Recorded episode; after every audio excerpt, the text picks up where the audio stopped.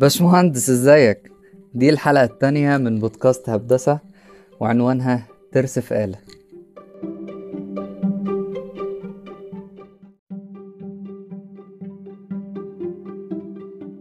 بعد ما اتكلمنا في الحلقة اللي فاتت يعني إيه كلمة هندسة وحاولنا نقسم المهنة ودرجاتها ونتكلم كمان عن مستقبلها تعالوا بقى نرجع للتاريخ شوية ونشوف ابتدت إزاي. وطبعا مش هتكلم عن بنى الأهرامات لأن محدش عارف اتبنت إزاي أصلا. وكل اللي شرح طريقة بنائها ما كانش غير بيفترض افتراضات بحثية ليس أكتر. فمش هتكلم عن الهندسة المعمارية النهاردة لأن دي عايزة لها سنين مش حلقة واحدة يعني لكن هتكلم عن الهندسة الميكانيكية. وعن الراجل اللي أنا بعتبره أبو الهندسة وكل واللي كل ما أقرأ عن اختراعاته يعني يكاد عقلي يطير. الراجل ده هو اللي اخترع الترس يا جماعة. أنتوا متخيلين يعني كل حاجة في الصناعة تقريبا اتبنت بسببه. الراجل ده أول واحد اخترع روبوت. واللطيف في الموضوع إن هو كان بيخترع الحاجات دي for fun يعني اللي هو كان قاعد زهقان كده قال لك أما أقوم أخترع لي روبوت. يعني يا راجل ده أنا بكسل أقوم أعمل كوباية شاي.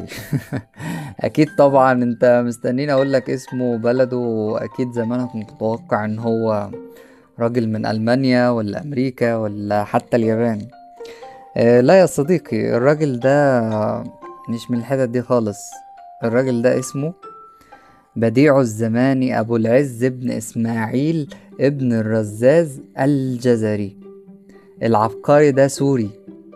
سوري مولود وعاش على نهر دجلة. راجل عربي مسلم اتولد من حوالي 800 سنة فاتوا. فتعالوا كده ناخد بص على السي في بتاعه. الراجل ده كان كبير مهندسي البلاط الملكي عند بني أرطق لمدة خمسة وعشرين سنة. إن شاء الله. وقبلها يعني كان رئيس المهندسين في ديار بكر. زي ما قلت لكم قبل كده الراجل ده اللي اخترع الترس. يعني اللي بعديه آه، جه بعديه بع- بحوالي 200 سنة. اسمه جيوفاني عمل أول ساعة فلكية في أوروبا. طبعا باستخدام التروس اللي الراجل ده اخترعها. الجزري اخترع ساعة الفيل ودي كانت عبارة عن حركة روبوتات متزامنة بتسجل الوقت بدقة وبتشتغل بإيه؟ تخيل بتشتغل بإيه؟ بتشتغل بالمية. بالمية يا جماعة. الواحد فينا اليومين دول معاه كهرباء وبطاريات وما بيعرفش يشغل الموتور إزاي. مش كده وبس. فكرة النوافير. وأفكار رفع المية بالسواقي من منسوب قليل لمنسوب عالي كانت من اختراعات الجزري ومن كتر إتقانه لفن التلاعب بالمية اخترع روبوت للملك بتاعه بيصب ليه المية بشكل أوتوماتيك وهو بيتوضى. من يعني من غير sensor ولا حاجة ولا كأنه في الهيلتون يعني.